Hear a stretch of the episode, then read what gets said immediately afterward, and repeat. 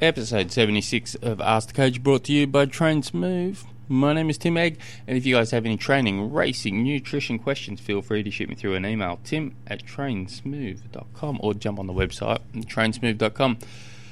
Uh, it's a question about the off-season rest. It comes from Aaron. Uh, going into the off-season, how long of a break from training is okay to take?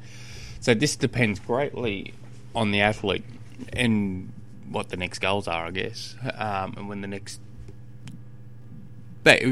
Take away the next season um, and what you've just done in that season. Uh, if you're coming out of an Ironman, anything from two weeks with no rest, but if you get at the end of that two weeks and you still can't be buggered, we'll take three weeks off. So there is no magic number. You, you've I've I've had one athlete that ended up having to take six weeks off. They were just completely fried. Um, it's not so much physically; it's more mentally. That's what you're having a break from. You're having a break from that mental. Um, mental mental stress of training, racing, um, getting your diet right, getting um, you know work, family, everything. You're trying to fit everything in, and it can get pretty full on. Um, so you're just having more that mental break than that physical break. But if it's an Ironman, have two weeks off, seventy point three.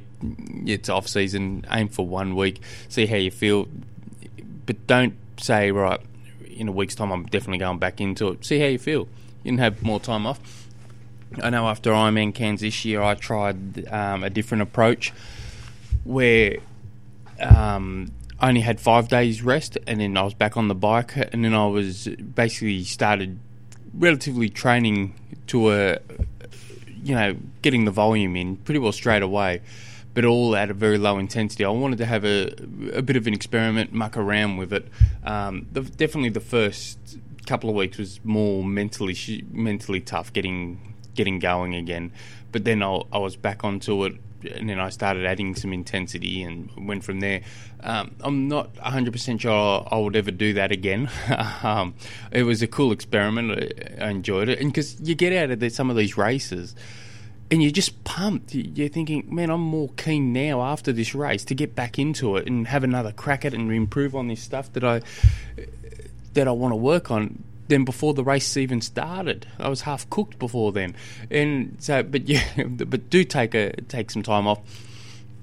Get the, have have that one two week off if you want to keep going. Have that third week off, fourth week off, whatever, and maybe just having some time with unstructured training where you go, oh, I'm going to jump on the mountain bike now. I'm going to get might go do some kayaking now, and or you know go play tennis, go shoot some hoops with the kids, or whatever there's other ways to train without really training.